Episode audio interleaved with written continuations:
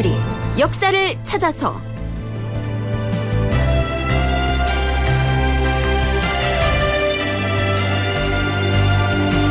제 558편 지편전 홍문관으로 부활하다. 극본 이상락 연출 김태성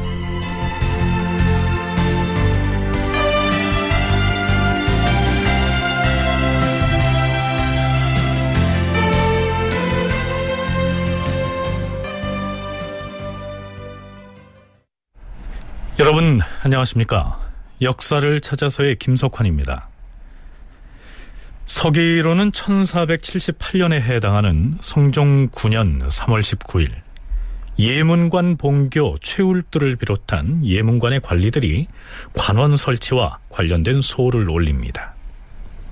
주상 전하, 생각건대 일찍이 우리나라에서는 예문관과 춘추관 등 양관을 설치하여 사한을 맡게 하고 또한 집현전을 설치하여 강론을 맡게 하였으므로 관직이 서로 혼동되는 일이 없었사옵니다.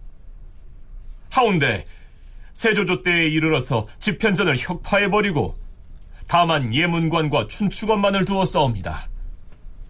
그러다가 우리 전하께서 즉위하시고 나서 집현전의 예 제도를 회복하려고 하셨사오나 집현전을 혁파한 것이 이미 오래되어서 갑자기 회복하지 못하시고 특별히 예문관에 수찬 이상의 15원을 설치하시고 본교 이하의 관원들로 하여금 경영관을 겸하게 하셨사옵니다. 하오나 수찬 이상의 관리는 비록 직책이 춘추관을 띄었다곤 하지만 예전대로 경영관으로서 시강과 논사에 치중하고 본교 이하의 관원들은 비록 직책이 경영관을 띄었다곤 하나 예전대로 기연, 서사에 치중하오니 이름은 같은 관직이라고 해도 그 직무가 다르옵니다. 지금 또 박사, 저작, 정자 등을 설치하고 연소한 무리로 하여금 일찍부터 교양을 쌓게 하여 집현전의 제도를 죄다 복구하여 싸우니 그 취지가 매우 아름답사옵니다. 다만 여전히 한스러운 것은 사관 8명을 오히려 뒤섞여 있게 한 점이옵니다. 신등은 벼슬의 서열은 비록 낮으나 위로는 전하의 언동을 아래로는 군신의 득실을 빠짐없이 모두 기록하여 만세에 전하는 것이오니 그 임무는 진실로 가볍지 않사옵니다. 사정이 이러한데도 다른 관사에 마치 혹이 달려있는 것처럼 붙어있는 실종이오니 국가에서 관을 설치하여 직무를 분담시킨 본의에 어긋나옵니다. 이것은 전하께서 사관을 대우하시는 뜻에 부합하지도 않사옵니다. 삼가 바로 없건데 전하께서 예법을 참작하시어 신을 비롯한 여덟 명의 인원으로 별도로 한 국을 설치하시어 그 임무에 전념하도록 예 제도를 복구하여 주시면 매우 다행할 것이라 사료되옵니다. 자, 무슨 내용인지 대충 짐작하시겠죠. 간단히 말하자면 세조 때 없애버린 집현전의 기능을 다시 살리자는 얘기입니다. 우선 오종록 성신여대 교수의 얘기를 들어보시죠. 세조가 즉위하고 나서 결국 이 사육신 사건이 결정적인 계기가 되어서 예, 집현전이 폐지가 되죠. 이렇게 되면서 이제 경연을 어떻게 시행해야 할 것인가 하는 게 예, 대단히 중요한 과제가 되었는데 예, 이 문제는 특히 성종이 즉위한 다음에 이제 본격적으로 논의가 되어서 우선은 이제 예문관에서 경연을 담당하도록 되었습니다. 그런데 예, 경연이라고 하는 거는 예, 국왕의 그 하루 일정에 맞추어서 아침에는 조강, 낮에는 주강, 저녁에는 석강, 또 필요하면은 밤에 그 국왕이 불러서 만나는 야대까지 포함이 되기 때문에 경연과 관련해서 이 예문관에서 해야 할 일이 크게 이제 늘어나는 예, 그런 상황이 되는 거죠.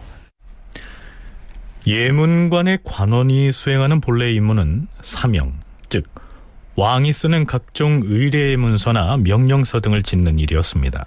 그러다가 성종 때에 와서 기존의 임무 이외에 임금의 경연까지도 도맡게 됐는데요.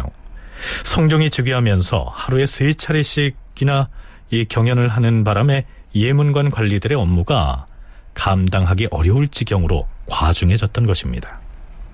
대개 이제 경영을 할 때 이제 하국관원은 글을 이 한문 그대로 읽고 그거보다 이제 삼국관원이 그것에 대해서 해석을 하고 그리고 이제 고급 관원들은 그 자세한 예, 이런 것들을 이제 설명을 하고 하면서 일종의 이제 학술적인 세미나와 같은 것을 전개하게 되기 때문에 그 담당 홍문관 관원들이 이제 번갈아 가면서 계속 그 준비를 열심히 해야만 되는 상황이니까 결국 저 현재 대학의 이제 교수들이 이 강의를 이 준비하기 위해서 그 한 시간 강의에 뭐 때로는 뭐 열시간 넘게도 준비를 하고 해야 하는 네, 그런 사정들이 실제 있을 수 있다 하는 걸 생각하면은 예문관 관원들의 그 부담이 크게 늘어났다 하는 것을 이제 쉽게 생각을 할 수 있는 일이죠. 그래서 예문관의 관원들은 예문관의 업무 중에서 임금의 명령을 담은 문서 작성이나 혹은 역사 기록 또는 장서에 관련된 업무 이런 것들은 그대로 놔두고 경연의 업무만을 따로 떼어내서 새로운 기구로 독립시켰으면 좋겠다. 이러한 의견을 냈던 것입니다.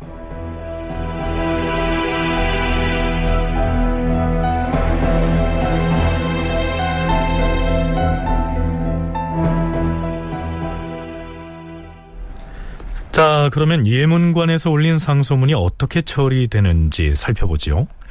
성종은 그 상소문을 의정부 대신들에게 의논해 보라고 내려줍니다. 우선 정인지는 시큰둥한 반응을 보입니다. 전하, 각기 따로따로 관을 설치한다면 인재를 구하기가 어려울 것이옵니다. 기존의 제도를 고쳐야 할 필요가 없을 것으로 사료되옵니다. 그런데요, 정창손과 한명회의 의견은 좀 다릅니다. 전하, 예문관에는 20명 이상의 한림들이 있어오니 적다고 할 수 없사옵니다. 거기다가 또 4명을 늘렸으니 그 인원이 번다하고 한 관사 안에 여러 직명이 뒤섞이게 되옵니다. 고려 때에는 춘추관원과 예문관원을 각각 10명씩 나누어서 조직을 달리하였으니 이제 그 예에 따라서 따로 한 관서를 만드는 것이 어떻게 싸웁니까? 맡은 임무가 각기 다른데 한 관사에 같이 있는 것은 불편하오니 따로 한 국을 만들어서 그 임무에 전념하게 하는 것이 어떻게 싸웁니까? 자, 이렇게 의견이 갈리자 성종은 이 안건을 승정원에 내려서 승지들에게 의논을 해보라고 합니다. 동부 승지 이경동의 의견을 들어보시죠. 주상 전하, 지금의 예문관은 곧 옛날의 지편전이옵니다. 세조조 때 경연을 정지하고 지편전을 파한 뒤에 서책들을 예문관에 두게 하였는데 전하께서 날마다 경연에 나아가 자문을 구하시는 곳에 반드시 사람이 있어야 하므로 예문관에 경연관을 설치하였사오니 직무가 서로 섞여 있게 된 것이옵니다. 신의 생각으로는 경연관들은 모두 홍문관으로 독립하여 출사하게 하시고 지금의 예문관은 전하의 자문에 대비하게 하시옵소서. 그리하면 각각의 직무에 충실하게 되어서 모두 옛 제도와 같게 될 것이옵니다. 네, 이외에도 많은 의견들이 중구난방으로 쏟아져 나왔지만 바로 앞에서 소개한 동부승지 이경동의 의견이 채택됩니다. 성종은 이조에 이렇게 명합니다. 예문관 부제학 이하의 각 인원을 홍문관의 관직으로 옮겨서 임명하고 본교 이하 8명은 예전대로 예문관의 직을 띠게 하며 이전에는 홍문관 직작을 도승지로 겸임하였으나 이제부터는 마땅히 예문관으로 옮겨서 임명하도록 하라. 이렇게 해서 새로 경연을 담당할 기관으로 홍문관이 탄생합니다. 여기에서 홍문관이 탄생했다라고 했는데요. 엄밀히 말하자면 홍문관은 예전에도 있던 기관이었습니다. 홍문관의 연원은 당나라에서 비롯되었다. 당나라에서는 서기 626년에 수문관을 개칭하여 홍문관이라 하였고 그 안에 학사와 직학사를 두었다. 직무는 도서를 수장, 정리, 교정하고 생도를 교육하며 조정의 제도와 의례에 관한 논의에 참여하는 것이었다. 우리나라에는 고려시대에 들어와 여러 관전의 하나로서 서기 995년에 숙문관을 개칭하여 홍문관이라 하였으며 그 안에 학사를 두었다. 조선에서는 세조 9년인 1463년에 양성지의 건의에 따라 장서각을 홍문관이라 했는데 이때 홍문관은 단지 장서기관이었을 뿐이다. 그러다가 비로소 성종 9년에 이르러서 학술기관이자 언론기관으로서의 홍문관이 새롭게 출발을 한 것이죠. 그 성종 9년에 이 과거 이제 집현전이 담당하던 경연 관련 업무들을 예, 예문관에서 떼어내어서 이 홍문관으로 옮기게 되었던 것입니다. 그런데 이 시기 홍문관은 예, 세조 때에 만들어져서 예, 장서각에서부터 이제 바뀐 그런 형태로 되었기 때문에 장서 즉 책을 보관하고 그거를 이용할 수 있도록 하는 그런 이제 장서 기능 이것이 중심이 되었던 관청인데 여기서부터 경영 관련 그런 이제 관원들이 대거 여기에 소속이 되도록 하면서 이제는 이제 장서는 중심적인 기능이 아니고 이 경연이 더 이제 중심적인 기능으로 이제 바뀌는 그러면서 이제 홍문관이 국가 차원에서 대단히 중요한 기구로 바뀌는 그런 변화가 이제 생기게 됐던 것이죠. 자, 그런데요. 나중에 홍문관은 사헌부 사관원과 더불어서 언론 3사라고 불리게 됩니다. 그동안에는 사헌부와 사관원이 도맡아서 하던 간쟁에 적극 참여함으로써 정치적으로 매우 중요한 기관으로 자리매김하게 됩니다. 진주교대 윤정 교수의 얘기입니다. 기존의 이제 관료제의 역사에서 보면 사헌부와 사관원이 관료제에서 기능하는 것이 정상적이었으나 실제 집현전이 있으면서 세종대에 걸쳐서 30년에 걸쳐서 시행했던 젊은 신하들을 어, 의 의견을 모으는 그러한 기능들을 다시 복구하는 걸로 일단 홍문관을 다시 복구한 것으로 보입니다. 이 때문에 당연히 어, 그들의 기능 들을 그들의 의견들을 상대적으로 학술기관인 차원이 아니라 정치적으로 받아들여주는 제스처들이 나오고 이것은 나중에 성종 19년 단계에 들어서면 언론기관화 할 수 있는 제도적인 수순으로 일단 복구를 했다. 본래 관리에 대한 탄핵 상소를 하는 등 간관으로서의 역할은 사헌부와 사관원에서 맡아서 하는 것인데요. 세종대에 설치한 집현전이 학술적인 관부이면서도 언론기관의 역할을 활발하게 함으로써 정치적으로도 중요한 기능을 담당하게 됐습니다. 하지만 성종이 홍문관을 복구하면서 언론기관으로서의 역할을 해줄 것을 처음부터 계산에 넣었다고 보기에는 어렵다는 것이 연구자들의 공통된 의견입니다. 성종 9년 4월 4일 성종은 유진을 홍문관의 실질적인 총책임자인 부재학으로 임명하게 됩니다. 자, 일단 이 시기에 홍문관이 새롭게 출범했고 유진이라고 하는 사람이 홍문관의 부재학에 임명됐다. 이 정도만 기억해 두기로 하죠.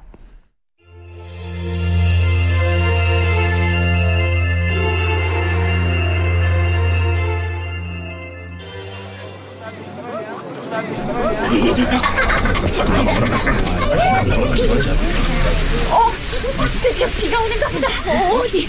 아, 정말이네. 비가 비가 비가 비가 비가 비가 아니 이게 뭐야? 흙가루가 아, 아 하늘에서 흙이 떨어지잖아. 오라는 비는 안 오고 이게 대체 무슨 일이야? 다 버렸네. 세상에 이게 무슨 재변이야? 그러게 말이야. 가뭄에 목이 타서 하늘만 쳐다보고 있는데 이것이 대체 무슨 병고인지 모르겠네. 어쩐지 불길한 예감이 드는구먼. 아, 어서 집에 가더라고. 아. 그래. 성종 9년 4월 초하룻날의 실록 기록을 보면요.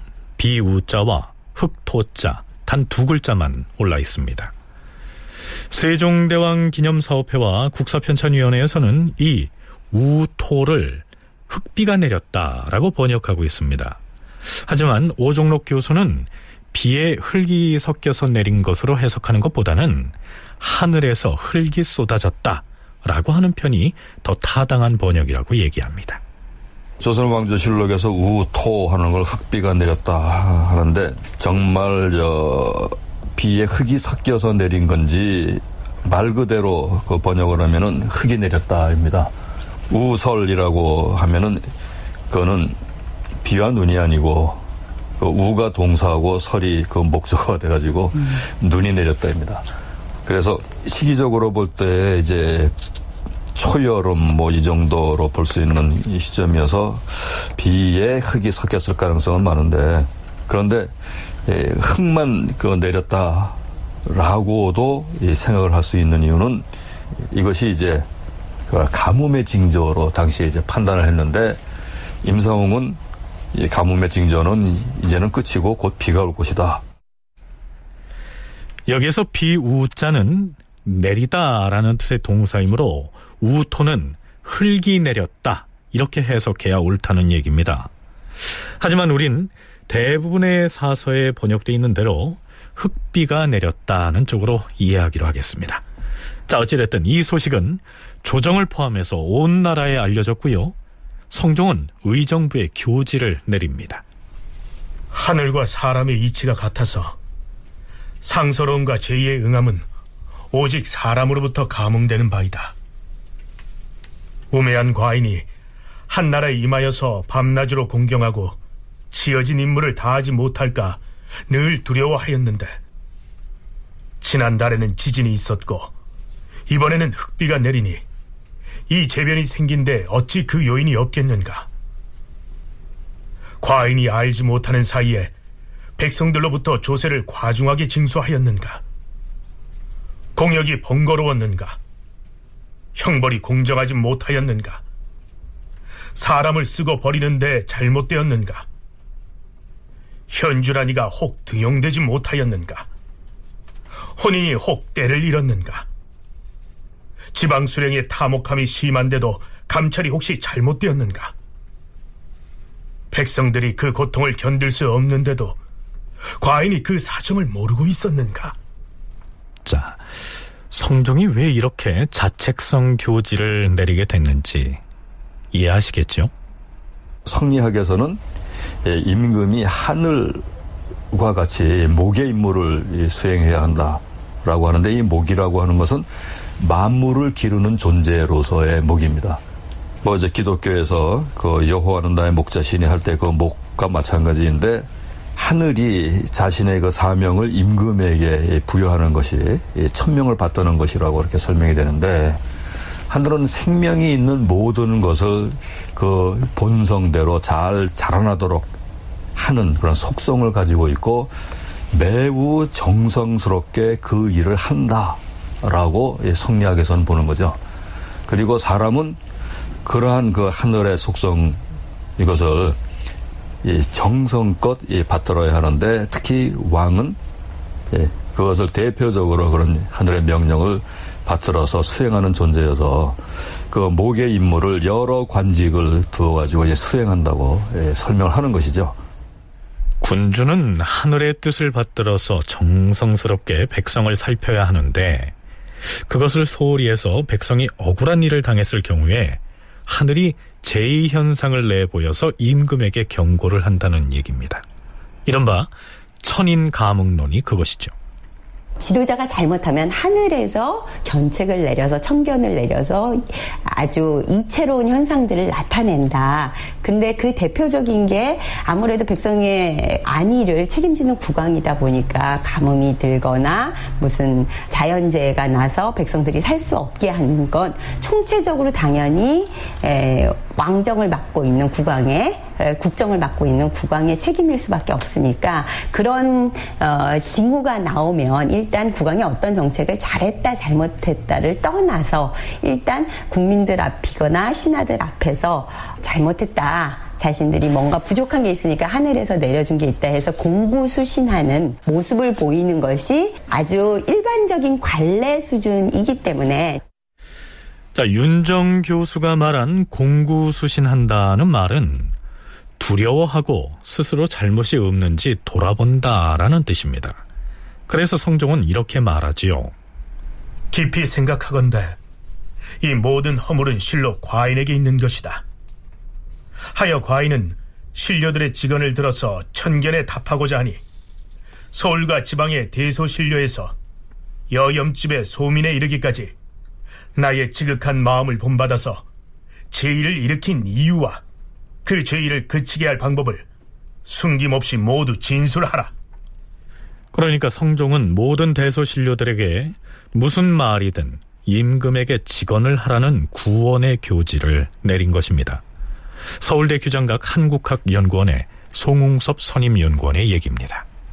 자연재해가 일어나게 되면 왕은 천인감흥론적 입장에서 하늘과 인간사가 서로 이제 연결되어 있고 어, 그런 부분에서 왕의 어떤 정치라고 하는 것이 천재지변을 불러일으키는 굉장히 중요한 바로미터가 된다. 그래서 재변이 일어나면은 자신의 정치 행태를 되돌아보게 하는 어떤 그런 차원에서 그 뭔가 불만이 있는 부분, 국가에서 잘못하고 있는 부분, 왕이 잘못하고 있는 부분들에 대해서 가감없이 말을 하라라고 하는 구원 교지를 내리게 됩니다. 구원, 말을 구하는 것이죠. 그러면은 이제 대부분 신료들이 이제 발언을 합니다만 응지상소, 왕의 그런 뜻에 부합하는, 응하는 상소를 이제 올리게 되는데 흑비가 내린 제2 현상의 직면에서 성종은 그것을 타개하기 위해서 널리 직언을 구한다는 내용의 구원 교지를 내렸고요. 그 교지에 따라서 신료들은 직언을 쏟아냅니다. 바로 이 직언들이 청요직의 젊은 신료들이 훈구 대신들과 한바탕 격돌을 벌이는 사태로 이어지죠.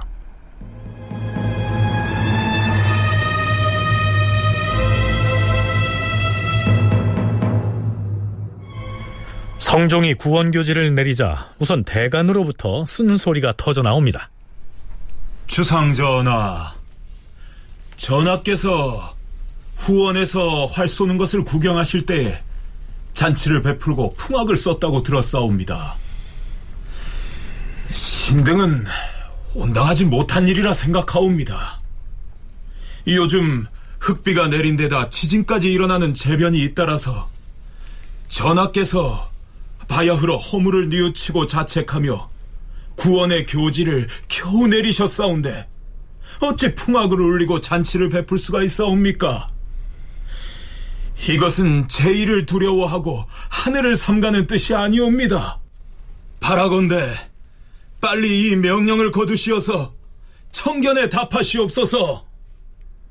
또한 병조판서 어유소는 바야흐로 대간의 탄핵을 당하고 있는 중이온데 전하께서 갑자기 출사하기를 명하시니 이것은 아니 될 일이옵니다. 과인이 종친과 더불어 활 쏘는 것을 구경하는 것은 왕실 종친들과의 친애함을 돈독히 하고 무비를 닦으려는 것이다. 고려 의종 때에는 서북변에 병난이 있었는데도 임금이 일부 무리와 더불어 날마다 음주와 풍어를 일삼았기에 사람들이 이를 비난하였다고 들었다. 또한 송나라의 정치를 논할 때 문치는 성하였으나 무략은 강하지 못하였다 이렇게 말하지 않는가? 이래서 과인이 활쏘기를 하게 된 것이다. 내가 종친을 사랑하고 무비를 닦는 것을 경등이 잘못이라고 생각한다면 내가 마땅히 정지할 것이니 다시 의논하여 계달하라.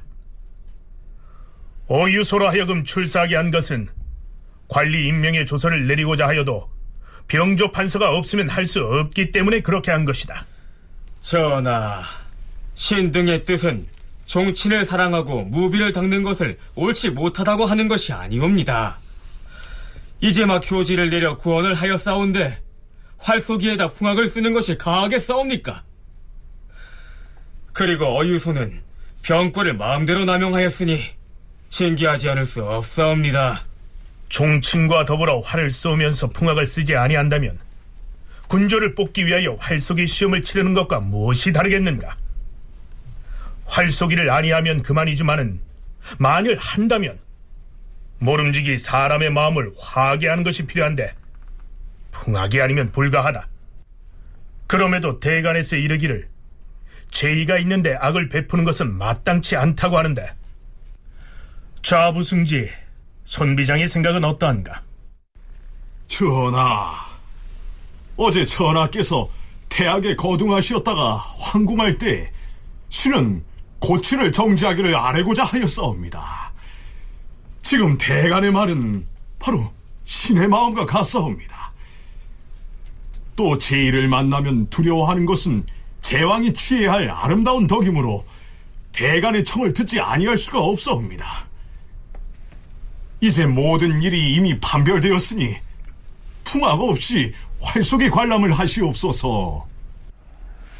자, 여기에서 승지가 환궁할 때 고취를 정지하도록 아뢰려 하였다 라고 했습니다. 이것은 임금이 행차를 할 때 행진곡의 연주를 하지 못하게 했다라는 뜻입니다. 자, 승지들의 쓴소리는 거기에서 멈추지 않습니다. 장차 음악을 아예 철폐하는 데까지 이르지는 아니할 것이나 전하께서 능히 하늘의 경계함을 삼가시어서 전교를 내려 구원을 하시었고 또 대간에 간하는 말도 있었사오니 만약 활석이 관람을 하신다면 풍악 없이 하시옵소서. 종친과 더불어 모이는데 풍악을 쓰지 아니하는 것이 온당치 못하시다면 우선 정지하였다가 다시 후일을 기약하는 것이 어떠하겠사옵니까?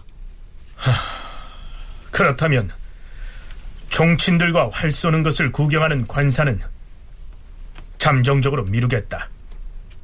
허나 어떤 일에 옳지 못함이 있으면 즉시 말하는 것이 마땅한데 어제 행차 중에 고치를 쓴 것을 어찌 즉시 아뢰지 아니하고 대간이 지적을 하자 뒤늦게 말하는가? 어 제 고치를 할 때 신이 정지하도록 아뢰고자 하여 동료들에게 의논을 하였는데 다른 승주들이 말하기를 임금의 거동은 가볍게 할 수 없는 것인데 흑비의 변이 있었다 하여 이를 모두 행할 수 없게 했어야 되겠는가? 이렇게 말하기에 신도 옳게 여겨 아뢰지 아니하였사옵니다. 좌부승지 손비장은 어제 행차 때 고치를 하는 것을 옳지 못하다고 여겼으면 마땅히 즉시 이를 말했어야 할 터인데 오늘에야 남의 말을 듣고 나서 겨우 말하고 있으니 어찌 신하의 도리가 이와 같은가? 이는 매우 간사한 행위에 해당하니 사음부로 하여금 공문하게 하라. 결국에 좌부승지 손비장은 임금의 행차 때 행진곡의 연주를 하는 것이 옳지 않다고 생각을 했으면서도 당시에는 말하지 않고 있다가 대간의 상소가 있자 그때야 말했다는 죄목으로 파면이 됐다가 4년여가 지난 뒤에야 복직이 됩니다. 성종으로서는 일단 누구나 아무 말이나 해도 좋다는 구원교지를 내렸다가 승지한 사람을 파면까지 했으니까 체면이 서는 일은 아니었겠죠.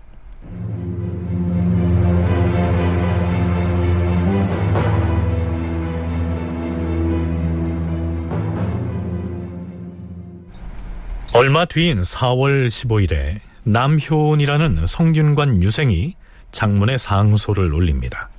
그는 상소문에서 내수사를 없애야 한다. 학교를 일으켜야 한다. 무당과 부처를 멀리해야 한다. 수령의 임명제도를 바꿔야 한다는 등 많은 주장을 펼칩니다. 그의 상소문 중에 등장하는 가벼운 내용부터 하나 살펴볼까요? 주상전하, 남자가 성장하면 아내를 두기를 원하고 여자가 성장하면 시집 가기를 원하는 것은 고금에 통하는 도리이옵니다. 하운데 지금은 혼인하는 즈음에 서로 사치를 다투어 숭상하여서 남에게 이기기를 힘쓰기 때문에 양반가의 처녀가 혼인할 시기를 잃어서 원한을 가진 자들이 많고 시집을 못 가게 되어서 원망하는 기운이 심어옵니다. 그것이 바로 천지의 화기를 상하게 하여 재변이 일어난 것이옵니다. 신의 어리석은 생각으로는 혼인 예물을 보낼 때 사치한 물건을 일체 금하고 나이가 20세가 넘었는데도 혼인하지 아니하면 부모가 있는 자는 부모를 문책하고 부모가 없는 자는 형제를 문책하고 형제가 없는 자는 일가 친척을 죄책하고 또한 형편이 어려운 사람에게는 음식과 의복을 주어서 혼례를 이루게 함으로써 혼자 사는 사람으로부터 원한을 사는 일이 없게 해야 할 것이옵니다. 그리하면 혼인 못한 자들의 원한의 기운이 사라지고 음양이 서로 화하여서 제의를 막을 수 있을 것이옵니다. 조선 전기인 이 시기에 벌써 호화혼수 풍조가 사회 문제가 됐음을 미루어 짐작할 수 있는 대목이죠. 그런데 남효원의 이 상소문에서 큰 파장을 불러일으킨 내용은 소릉의 복구를 주장한 부분이었습니다. 여기서 소릉은 단종의 어머니인 현덕 왕후 권씨를 일컫습니다. 문종의 왕비였던 권씨는 단종을 출산하다가 사망을 했는데요. 단종, 즉 노산군이 세조에 의해서 쫓겨난 직후에 권씨의 능인 소릉이 아예 파해져 버렸던 것입니다. 그 소릉을 다시 복구하라는 주장이죠. 자, 긴 내용인데요. 간추리면 이렇습니다. 신이 삼가 살피건대 세조대왕은 하늘이 준 용지로서 일월 같은 밝음을 가지시고 하늘과 사람의 도움을 얻어서 큰 어려움을 깨끗하게 타개하여 위태로운 종사를 안정시켰사옵니다. 그런데 소릉을 폐함으로써 20여 년 동안이나 그 원혼이 의지할 바가 없었을 것이오니 신이 잘 모르기는 하나 하늘에 계시는 문종의 영혼이 홀로 제사받기를 즐겨 하시겠사옵니까? 신은 배우지 못하고 재주가 없어서 견문이 천박하고 고루하니 어떤 일이 어떤 상서로움을 부르고 어떤 일이 어떤 재앙을 부르는 것인지 진실로 알지 못하옵니다.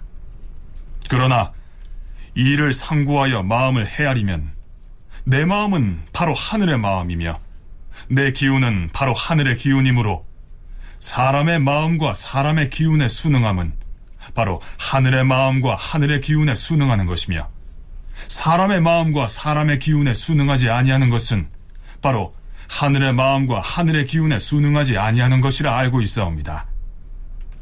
하늘의 마음과 하늘의 기운에 순응하지 아니하는 것은 제의를 내리게 하는 원인입니다. 사람들은 말하기를 이미 허물어뜨린 신주를 다시 종묘에 드리는 것은 예 부당하다고 말을 하고 있사오나 마땅히 소릉의 존어를 추복하고 다시 예를 갖추어서 장례를 지냄으로써 민심에 부응하고 하늘의 견책에 답한다면 어찌 아름답지 아니하겠사옵니까? 단종을 낳다가 사망을 하거든요.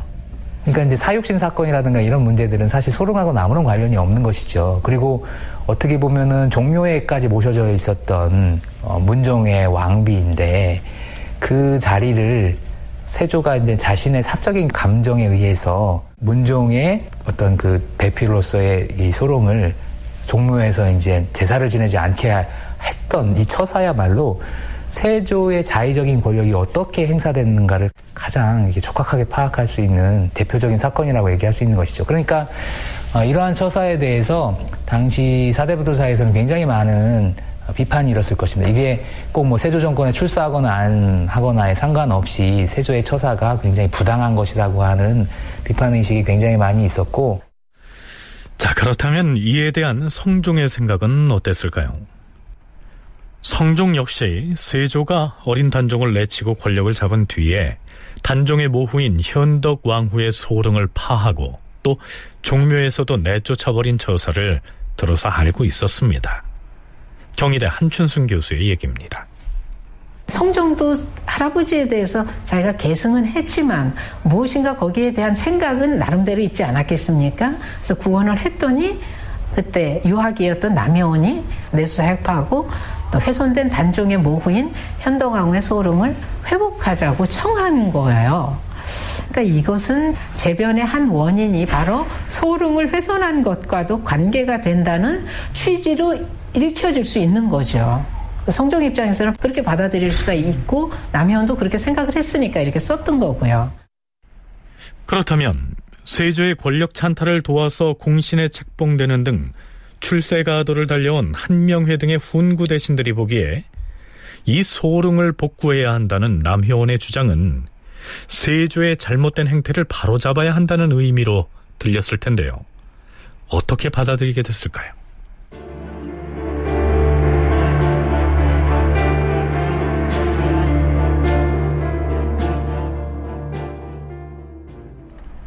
다음 날 성종은 경연에서 경전에 대한 강을 마치자마자 남효원의 상소문에 대한 논의에 불을 붙입니다. 어제 유생 남효원이 상소하여 세주께서 소릉을 패한 문제에 대하여 이를 복구해야 한다고 하였는데 이는 선왕조 때 일이므로 형편상 회복하기 어렵지 않겠소. 경들의 의견을 말해보시오.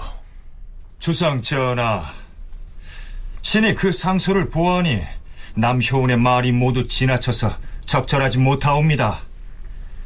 채택하여 시행하기가 어렵사옵니다. 남효운은 한낱 유생으로서 감히 말을 함부로 하여 싸우며 큰 소리 하기를 좋아하고 붕당을 만들고 말을 꾸며서 계책을 일삼으니 일개 유생에 불과한 이 부박한 선비를 원컨대 전하께서는 엄히 다스리시옵소서. 하... 물론 남해원의 상소에는 지나친 말이 많았습니다. 소릉을 다시 세우는 일은 감히 신하된 자가 말할 수 없는 것이지요.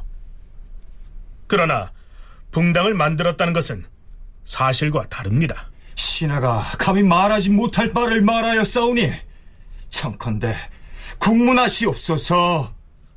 과인이 이미 구원하겠다고 교지를 내렸는데 만약 국문하여 죄를 준다면 신하들이 장차 감히 두려워서 말하지 못하게 될 것이 아니오. 하면 신료들의 뜻을 임금에게 상달할 길이 없어질까 두렵습니다.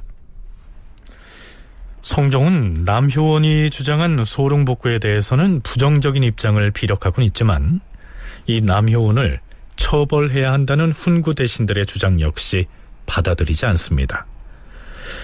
자, 앞에서 생략하고 지나왔습니다만 남효원의 상소문 중에는 성균관에서 유생들을 가르쳐온 원로들을 일컬어서 신이 그 사람에게서 도를 배우고자 하나 그 사람은 도를 알지 못하옵고 신이 그 사람에게 학업을 묻고자 하나 그 사람은 학업을 갖추지 못하였사옵니다.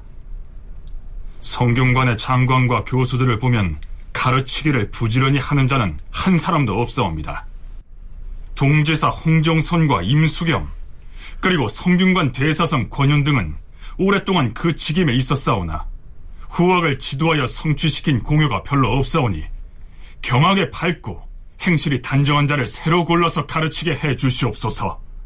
자, 이렇게 비난하는가 하면 성종이 새로 생긴 홍문관 부제학으로 유진을 임명하자 그에 대해서는 또 이렇게 공박합니다. 전하, 유진은 당상관의 벼슬 자리를 꿰차고 있어서 받고 있는 녹봉이 적지 아니한데도 자신의 누이 한 명을 포용하여 양식을 주어 생활하도록 하지 않고 있사옵니다. 그가 풍속을 손상시키는 것이 이와 같사온데 하물며 아랫사람들에게는 어찌하겠사옵니까? 유진이 형편이 어려워서 고생하고 있는 누이를 거두지 않고 방치했다. 이렇게 비판하고 있는 것입니다. 이렇게 되자 유진은 임금을 찾아가서 스스로 죄를 받겠다고 나섭니다. 전하, 남효원의 상소에 이르기를 한 명의 누이를 용납하여 양식을 주어 생활하도록 하지 아니한다고 하였사오니 이는 필시 신을 가리킨 말일 것이옵니다. 신의 매부 조염은 바로 난을 일으켰던 이시의 종제이옵니다. 이시애가 살해되고 조염도 죽자 온 집안이 흩어져 도망하였사옵니다. 그리하여 신이 누이와 같이 살고 있는 것이옵니다. 노이에게 딸이 하나 있으나 또한 정조를 잃어서 갑사 장순손의 아내가 되었는데 장순손으로부터 버림받고 의지할 곳이 없어서 남대문 밖 빈집에 기거하여 싸웁니다. 지금 노이는 안성에 있는 신의 농막에 살고 있는데도 남효는 신을 가리켜 한 명의 노이를 포용하지 아니한다고 하였으니 신은 물러가서 죄를 기다리고 있겠사옵니다. 그것은 이미 지나간 일이니 죄를 청할 것 없을 것이요. 그런가 하면 남효원으로부터 실력도 없고 가르치려는 열의도 없다고 공박을 받은 이 성균관의 교수들 역시 사직서를 내고 물러가기를 청했지만 성종은 그 역시도 반려합니다.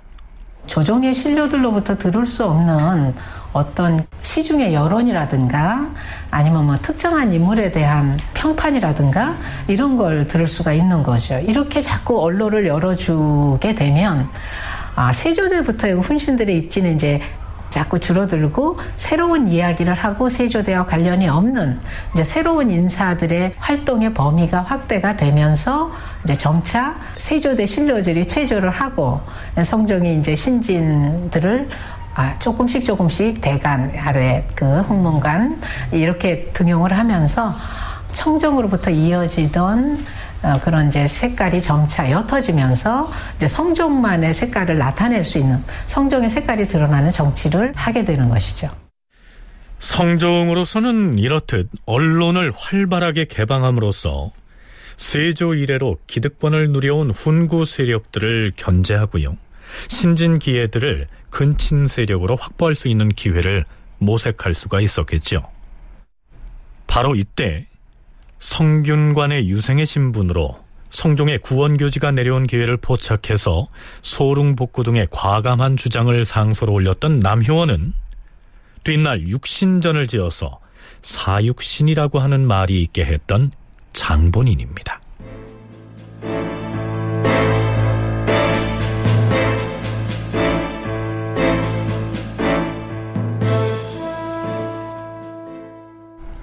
성종 9년 4월 27일 도승지 임사홍이 성종에게 이러한 계문을 올립니다. 전하, 신이 듣건데 경연에서 대간들이 금주령을 내리도록 전하께 주청하였다고 하는데 그럴 필요가 없사옵니다. 술이란 것은 본시 사람이 먹는 물건이옵니다. 하운데 대저 한 나라의 임금이 무슨 재별을 만났다 하여 수신하고 반성하며 술을 금한다고 하는 것은 한갓 형식상의 문구에 지나지 않사옵니다. 또한 지금이 가뭄이라고 하여 이것을 제의라고 하나 비의 혜택이 아직 마르지 아니하여서 지금 밀보리가 무성하고 수확을 제대로 거둘 수도 있을 것이옵니다. 만약에 흑비를 제의라고 한다면 예로부터 천지의 재변은 운수에 달려 있사오니 하늘에서 하는 일이 다 운수이옵니다. 흑비가 내린 것도 어쩌다 보니 운수가 마침 그렇게 된 것이온데 어찌 제의라 하겠사옵니까? 그리고 화재가 나서 민가가 불탄 것을 재변이라고 하지만 민가의 집들이 붙어 있고 담이 연하여 있어서 한 집에서 불이 나자 마침 바람이 불어 연달아 탄 것이니 어찌 괴이하다 하겠사옵니까? 물론 이몇 가지 일은 모두 밝게 드러난 지위가 아닌데도 갑자기 술을 금하는 것은 온당하지 못하옵니다. 전하께서 오늘 전제를 내리시어 술을 금하였다가 내일 비가 내리면 어명을 거두어들이시겠사옵니까? 요즘 날마다 총친들과 활쏘기 관람이 있는데 술이 없으면 그것이 옳겠사옵니까? 자, 어떻습니까? 요즘 세상이라면 통할지는 몰라도 앞에서 얘기했듯이 천인가뭉이라고 하는 성리학적 사상이 뿌리 깊게 자리하고 있던 그 시기에 비서실장격인 도승지가 이러한 발언을 하고 있으니 이 파격적으로 들리지 않습니까? 자, 내친 김에 좀 더 들어보죠. 주상 전하, 또한 전하께서 경애로에서 종친과 어울려 활쏘기를 하신 일을 두고 대간에서 또 문제를 삼아 싸웁니다.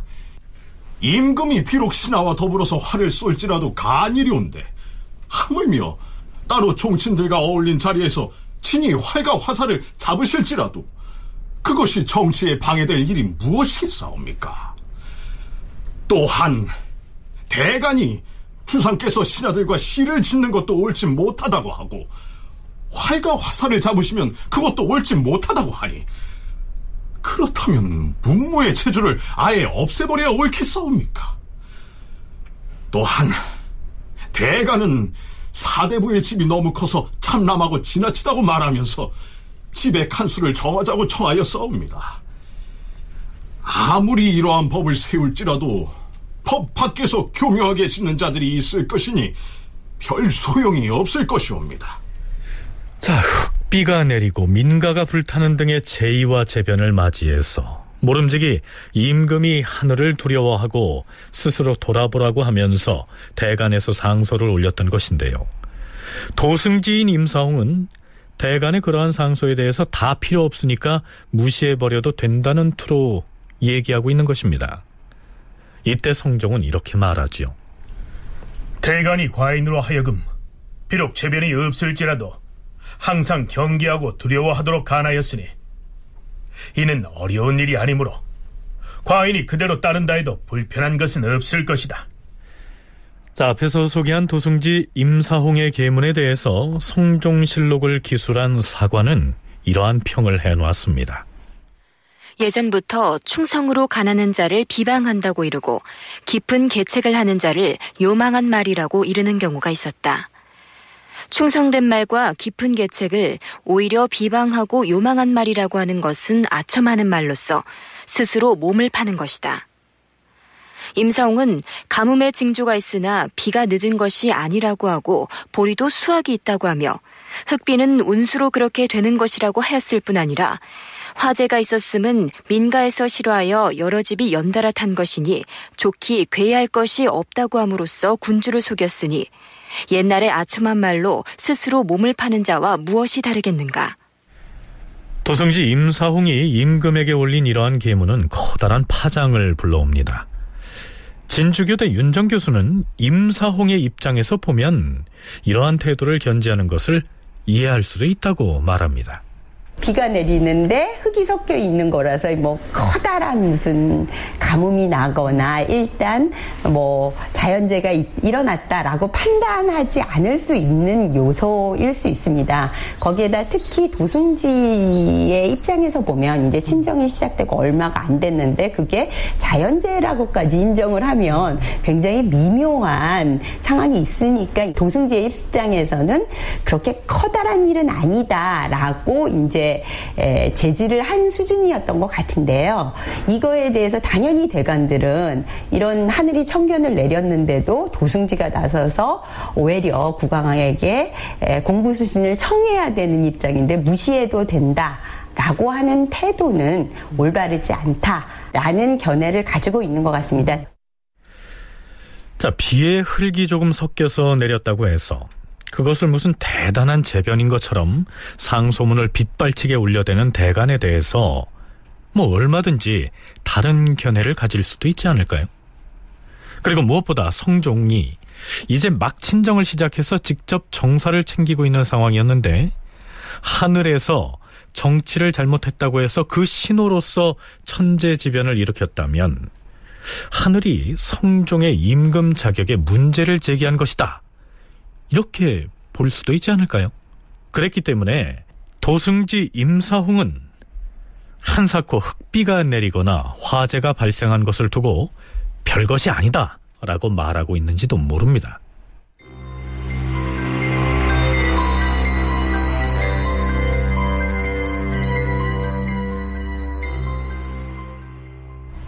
그런데 임사홍은 의정부 대신들을 만나서 의논한 결과를 가지고 경연에 참여해서 여전히 대간들의 방자한 태도를 성토합니다.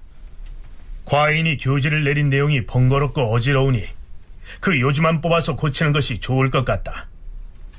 또한 대간이 말하기를 지금 지방의 수령들은 모두 적당한 사람이 아니며 내직은 중히 여기고 외직은 가볍게 여긴다고 지적을 하니 과인이 적임자들을 골라서 외직에 제수하고자 하는데 도승지 생각은 어떠한가?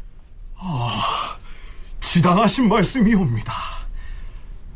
그러나 임금은 때에 따라 적당하게 법을 제정해야 하오며 내외의 벼슬을 경중 있게 하는 것은 불가하옵니다. 그리고 또한 승정원은 모든 관청에 관계되는 업무가 모이고 또한 왕명을 출납하는 곳이옵니다. 어찌 외직을 중요한다 하여 내직에 있는 사람을 뽑아갈 수 있겠사옵니까? 사람을 밝게 하는 것은 예전 임금도 어려워하였사온데 만약 말만 듣고서 사람을 취한다면 무릇 임금에게 말을 올리는 자는 모두 착한 말만 아뢰되 그 일을 행함에 미쳐서는 말과 행실이 어긋날 것이니 사람을 아는 것과 사람을 쓰는 것이 또한 어려운 것이 아니겠사옵니까? 또한 신은 생각하건대 재변이 있은 뒤에라야 몸을 조심하며 마음을 닫고 반성하는 것이 옳은 이치이온데 분명하게 나타난 지위도 없는데 갑자기 술을 쓰는 것을 금하는 것은 온당치 못하옵니다. 가뭄의 징조가 있다고 하였으나 벽국식이 타죽지 아니하였사오며 흑비 역시 제의라 할 수 없사옵니다. 또한 활을 쏘는 것은 술의 힘을 빌리는 것이므로 술이 없으면 할 수 없사옵니다. 술은 오직 곡식만 허비하니 금하는 것이 옳다. 전하, 요즘 대간들이 말을 매우 가볍게 하니 대간의 말을 다 따를 수 없사옵니다. 만일 대간의 말이 마땅치 못하면 이따금 마땅히 그들을 견책하는 것이 옳사옵니다. 대간이 간언을 하는 것은 진실로 아름다운 일이다. 그 취하고 버리는 것은 과인의 마음에 달려 있다. 임금의 위험은 천둥이나 벼락에 비할 것이 아닌데 만약 말을 하라고 했다가 꾸짖고 벌을 준다면 누가 감히 직언을 말하겠는가? 자, 노회한 도승지인 임사홍이 이제 막 친정을 시작한 젊은 임금을 좌지우지하고자 하지만 성종 역시 만만치 않게 중심을 잡고 있는 모습으로 읽히지 않습니까? 그런데요, 이 모습을 심상치 않게 지켜보고 있는 눈들이 있었습니다. 바로 얼마 전에 새로 출범한 홍문관 관원들이었습니다. 홍문관 부제학 유진을 비롯한 관원들이 기존의 예문관 관리들과 더불어서 사태를 논의합니다. 자, 다들 이쪽으로 모여 앉아보세요. 지금 도승지 임사홍의 행태를 도저히 두고 볼 수 없습니다. 그렇습니다. 얼마 전에 지진이 일어난 데 이어서 흙비가 내리고 미인과 여러 채가 연달아 불에 타는 등 제2현상이 심상치 않은데 대간이 아무리 상소를 올려도 도승지가 대간의 의견을 차단하고서 임금의 눈과 귀를 가리려 하고 있어요. 우리 홍문관이 예전 세종 시절의 집현전이라면 이와 같은 사태를 맞이해서 어떻게 행동했을까를 새겨보아야 합니다. 도승지 그자를 탄핵하는 상소문을 작성합시다. 그래야지요. 우리 홍문관에서 올리는 상소문은 대간에서 올리는 상원 상소와는 달라야 할 것입니다. 그럼요. 자, 그럼 상소문에 담을 내용을 의논해 봅시다. 자, 이렇게 해서 훈구 세력을 상징하는 도승지 임사홍과 젊은 대간의 다툼에 새로이 진영을 갖춘 홍문관의 관원들이 뛰어들므로써 이른바 흑비가 내린 일로 시작된 다툼이 새로운 국면을 맞이하게 된 것입니다. 다큐멘터리 역사를 찾아서 다음 주 시간에 계속하겠습니다.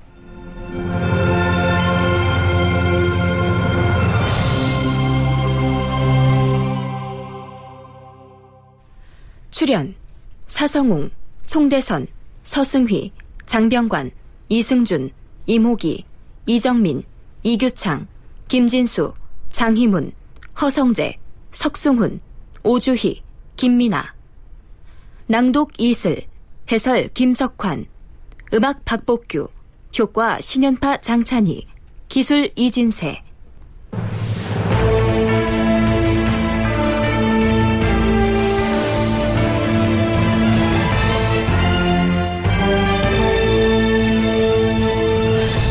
다큐멘터리 역사를 찾아서 제558편 집현전 홍문관으로 부활하다 이상락 극본 김태성 연출로 보내드렸습니다.